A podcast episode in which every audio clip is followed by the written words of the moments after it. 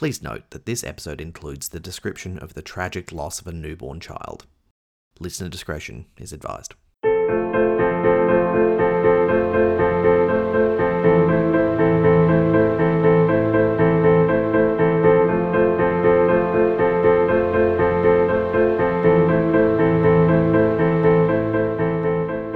Yellow Edge, in association with the Winston Churchill Trust, proudly presents the Wayfinder podcast. In this series, we ask high performing individuals how they plotted the path to success.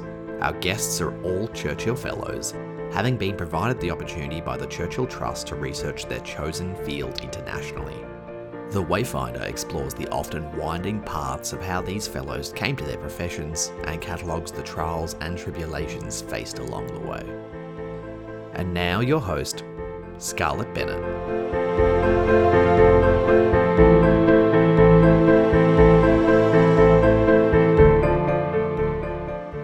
Hello, my name is Scarlet Bennett, and I'm talking today with Peter Cursley, who has raised more than $4 million for neonatal care through his Newborn Intensive Care Foundation, which funds equipment, training, and research for newborn care in the Canberra region. Welcome, Peter.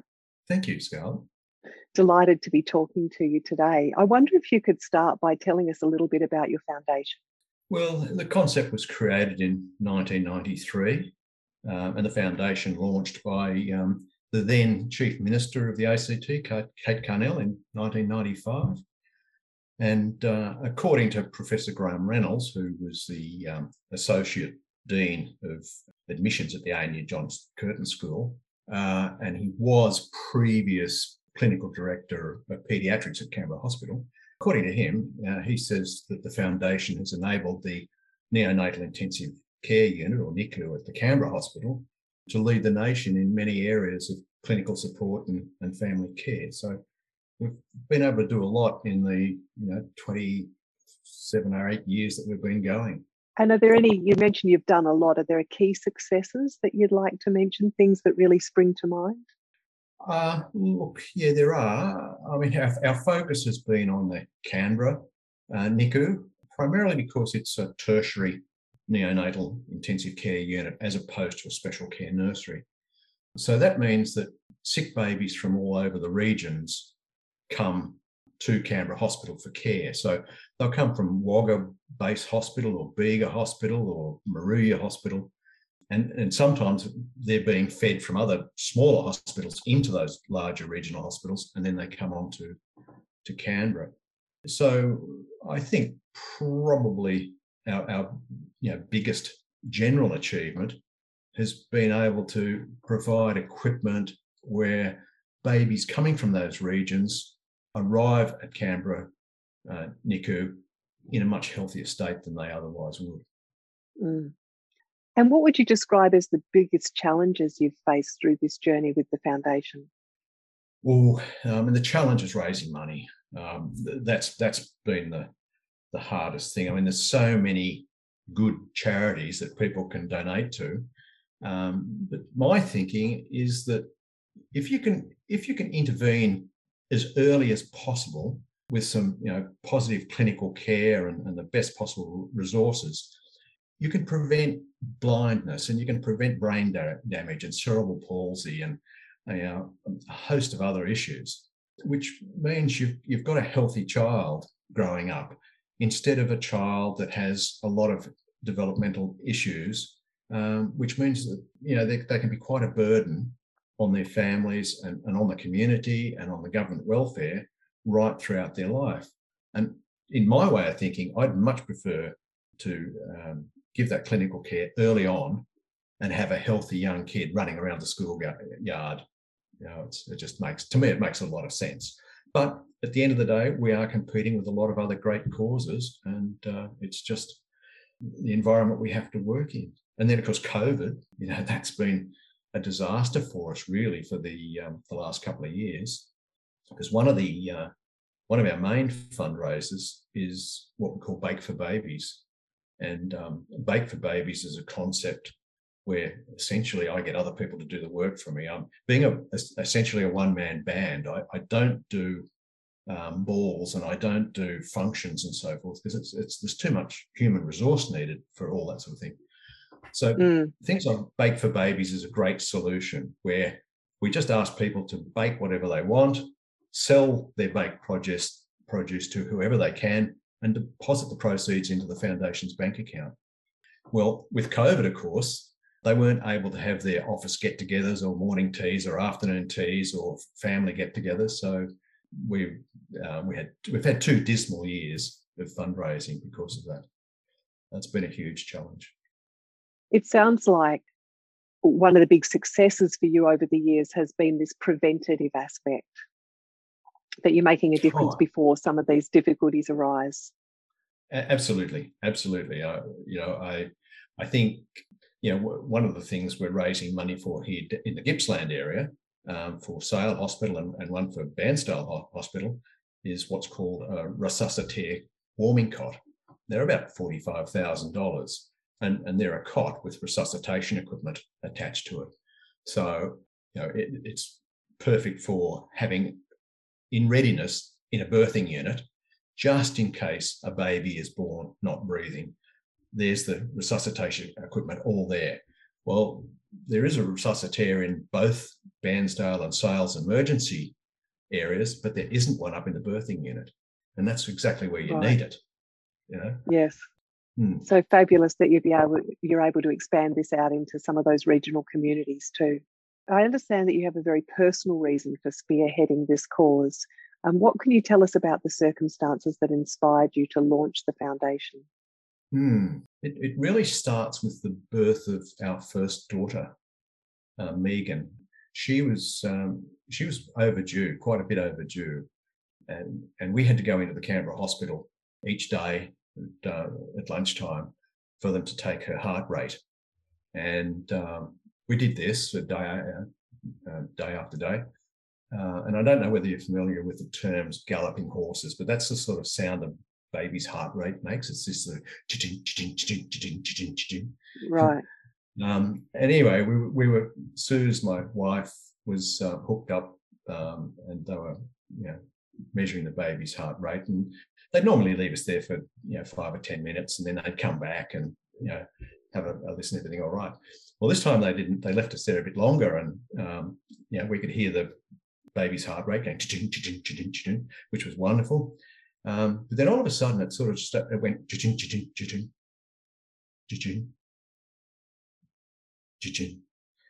and we obviously, you know, uh, went white in the face and raced out and got a nurse, and she came in. She went white in the face, and she went out to get the senior nurse, and the senior nurse came in and said to my wife, uh, You'll be having your baby today, dear. and basically, with that, she was whipped up into the birthing unit. Um, and um, I, I, was following her, and they said, Oh, can you just wait there? And I thought, Right, I'll just wait here. And then the next minute, they came out with a baby. And uh, I thought I'd at least be able to go in and give my wife a kiss and good luck, darling, and all that sort of thing. But no, it was just that's how much of a, a rush it was. Um, wow. So when it came to having our second baby, um, back in those days, you, you weren't allowed to have you know a natural birth in the hospital with an untested cesarean scar. So we opted for a home birth, um, and we justified it in that we had a, a couple of midwives, and uh, we were only um, in Farrer, and the hospital was you know just down the road, two or three minutes drive. Mm.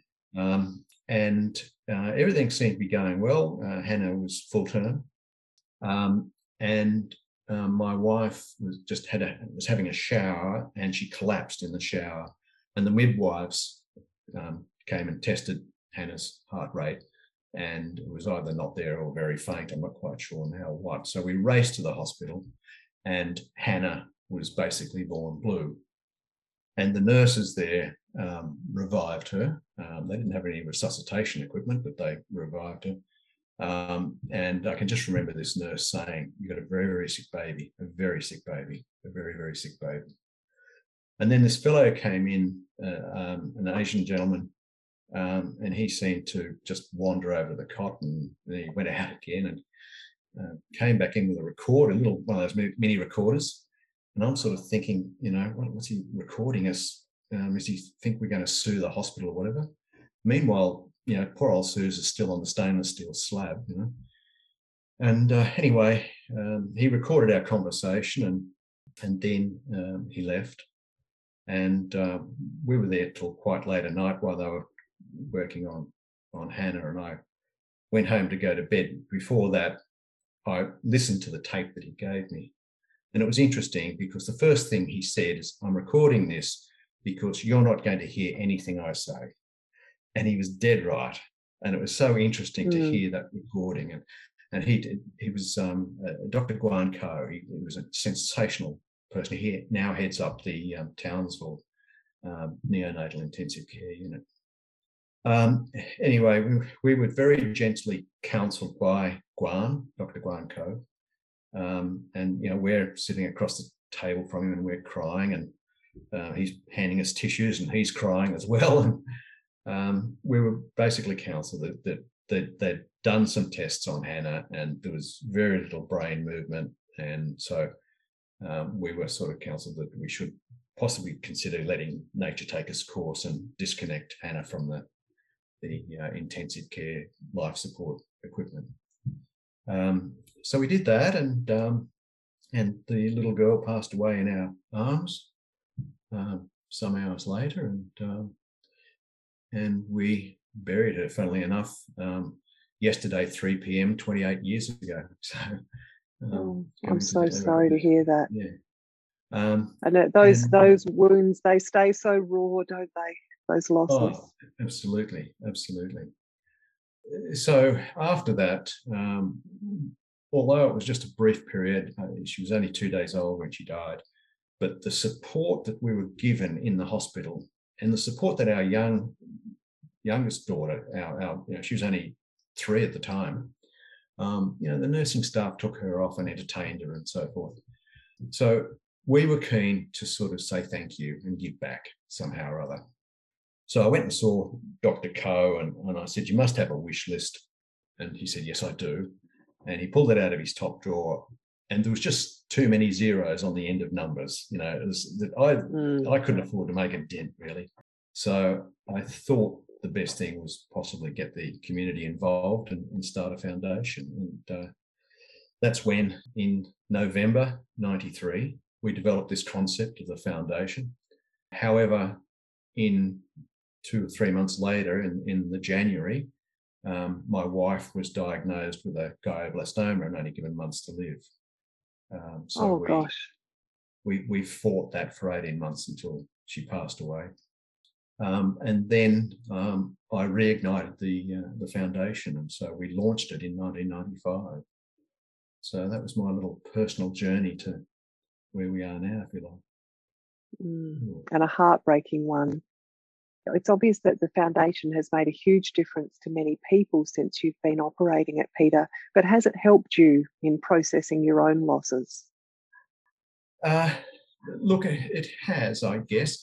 I mean, as, as, you say, you don't, you never lose it, and, and, things like you know what we're talking about now, and, and um, you know the fact that yesterday was the funeral and all.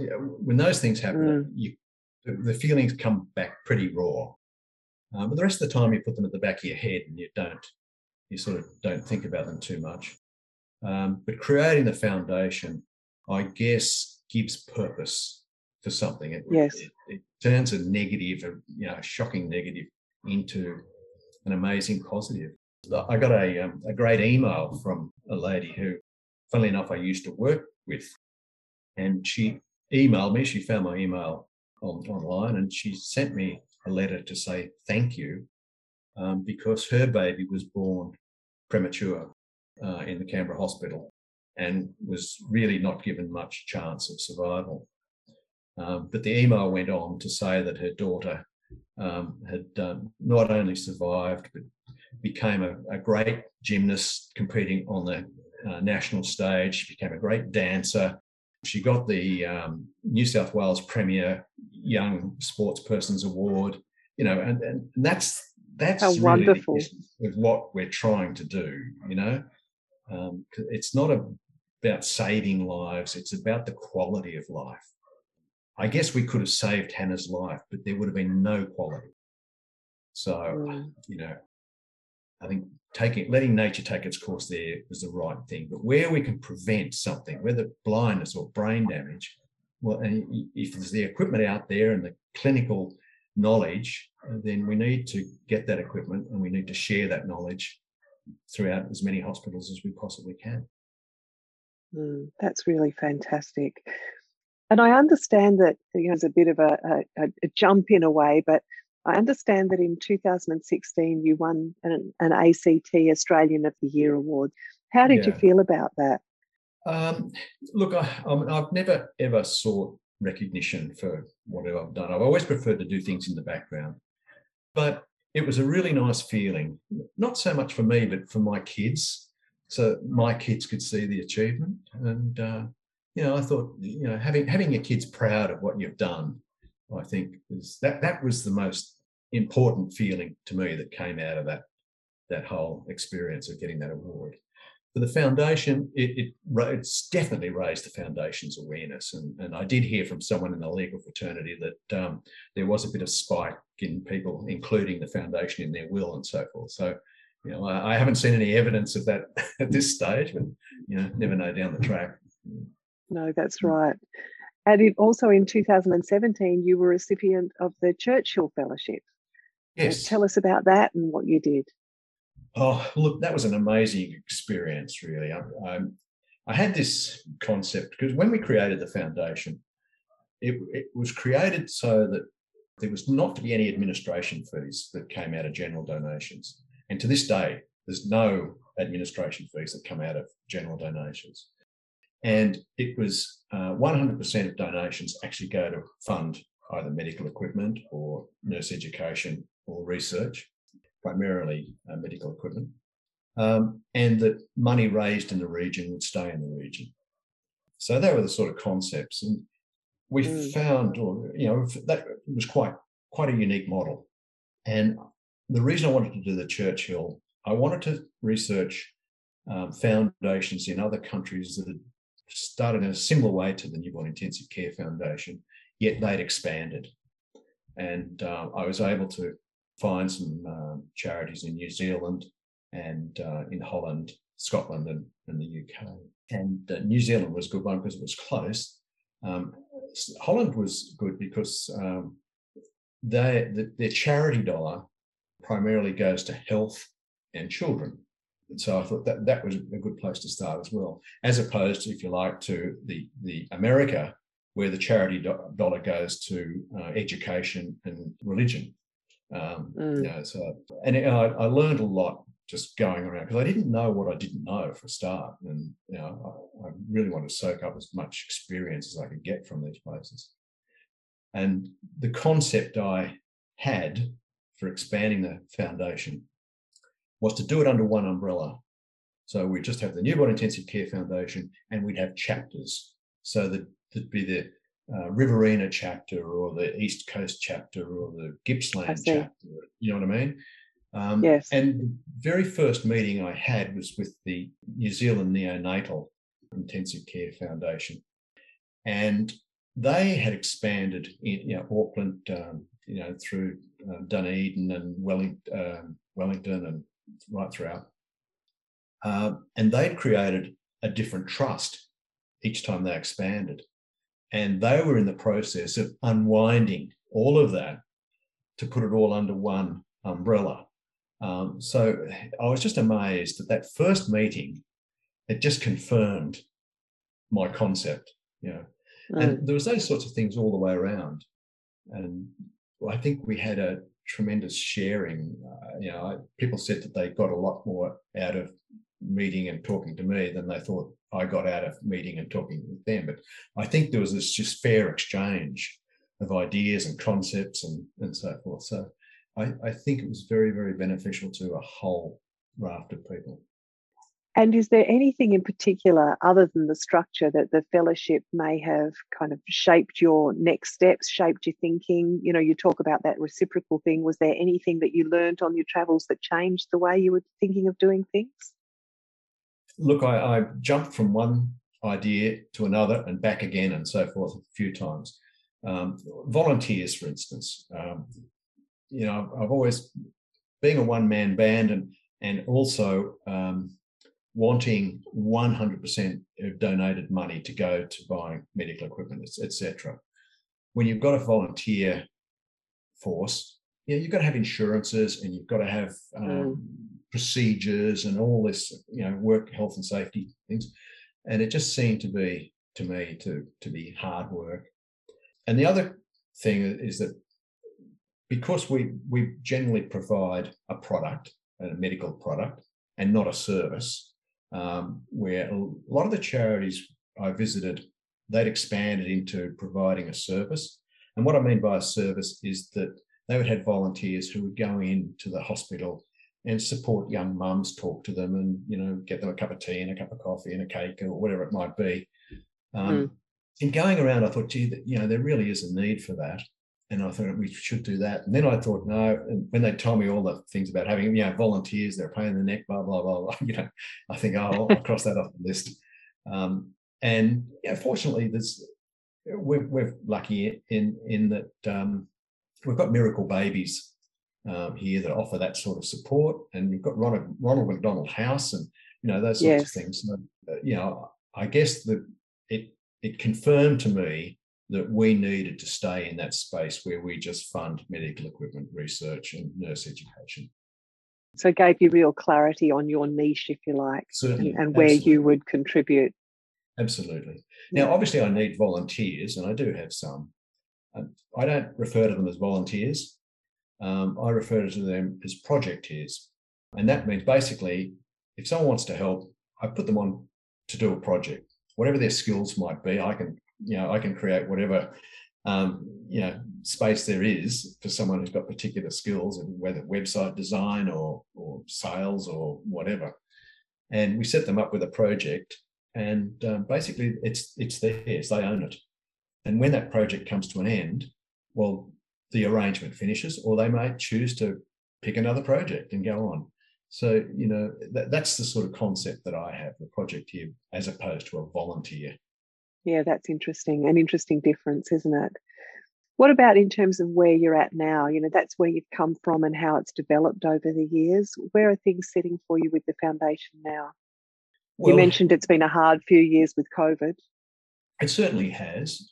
You know, we're sitting in a pretty good state financially, though, um, which means that unlike if, if, if the, I mean, we take our lead from clinical staff. If they want a piece of equipment, they'll ask us, you know, and I have a board made up of previous pediatricians or neonatologists, bankers and, and um, solicitors and so forth. Uh, I simply email the request out to the board, and within about 72 hours, they'll come back to me with a yes, we'll They've never said no, quite frankly. They've always said yes. So, yes, we'll fund it. And then I can get straight back to the hospital within about three or four days and say, yes, we'll fund it. As opposed to if they do it through their Department of Health, it can take months for that. Mm, I can imagine. Yeah, yeah. And a matter of fact, there was a piece of equipment that um, we said we would fund, and it needed some consumables that would go with it. So it had to be approved through the government Department of Health and so forth. Well, in the process of that months of approval system, the product went up seventy thousand dollars because that was at the time where the American dollar just you know was lower than the Australian dollar, and all of a sudden it flipped around.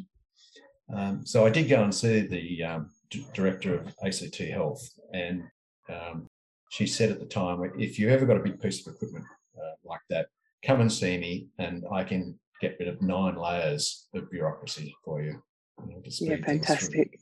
Yeah. Yeah, that's mm. really great. And what's next for you, Peter, in terms of you personally and also the foundation? Well, the, the um, Gippsland is the focus at the moment. I mean, we're, we're well established up in Canberra.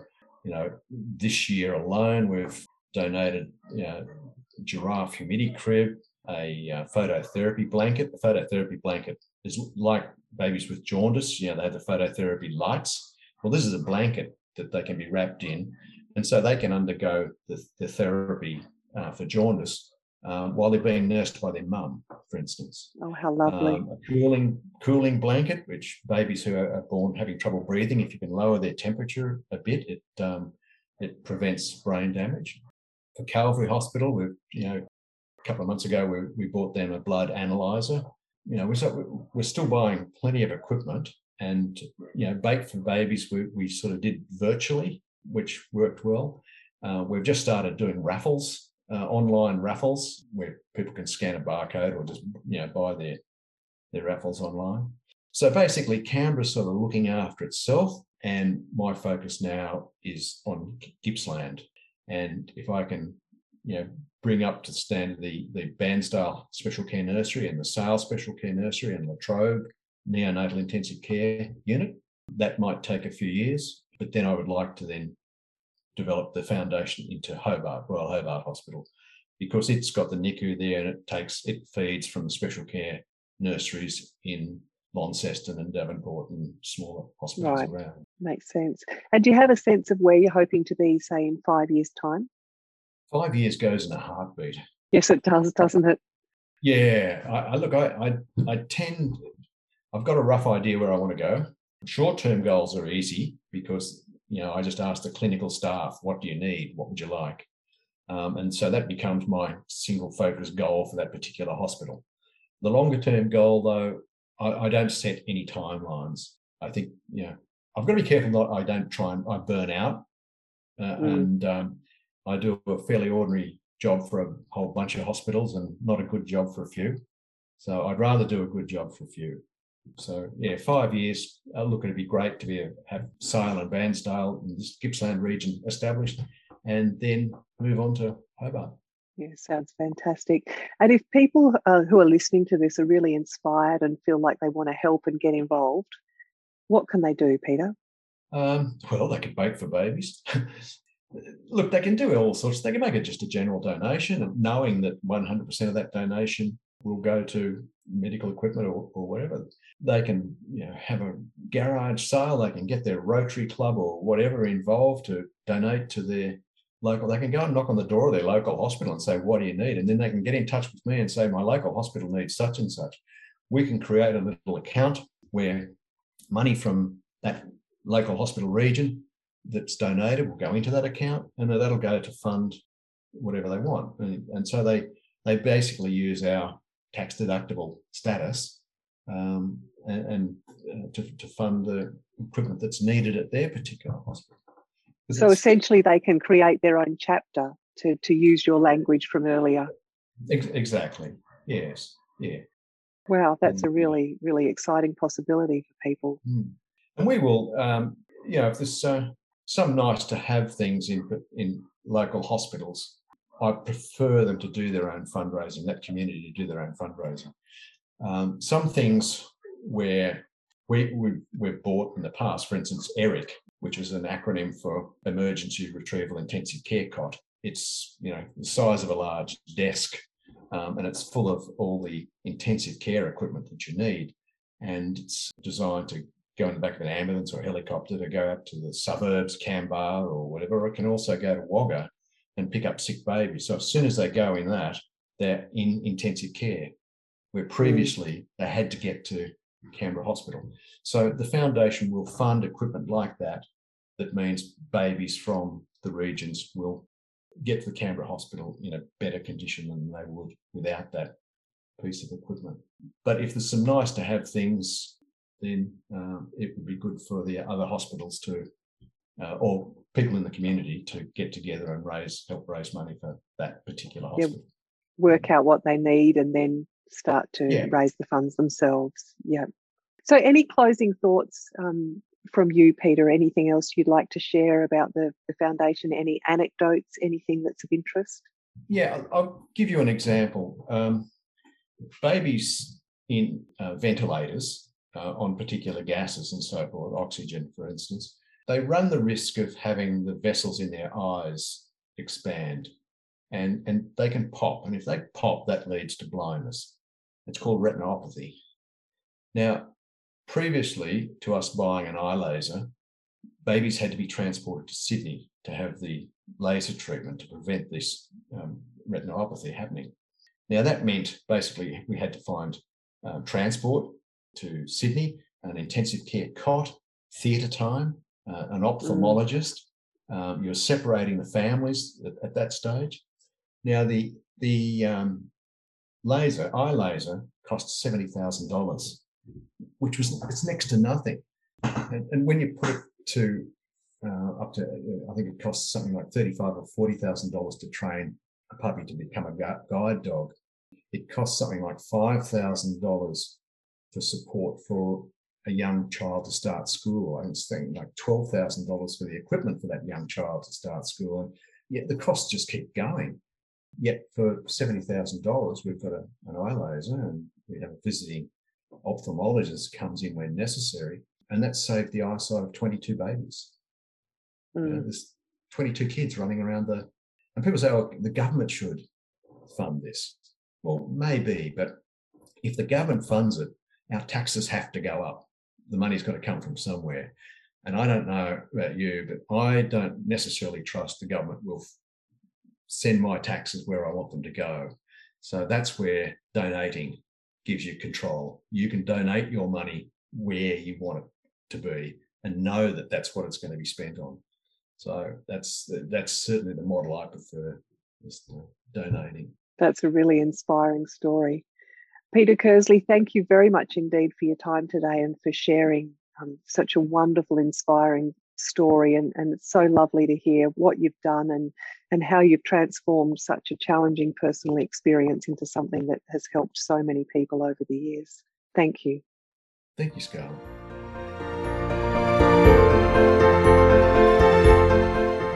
Thank you for listening to the Wayfinder podcast.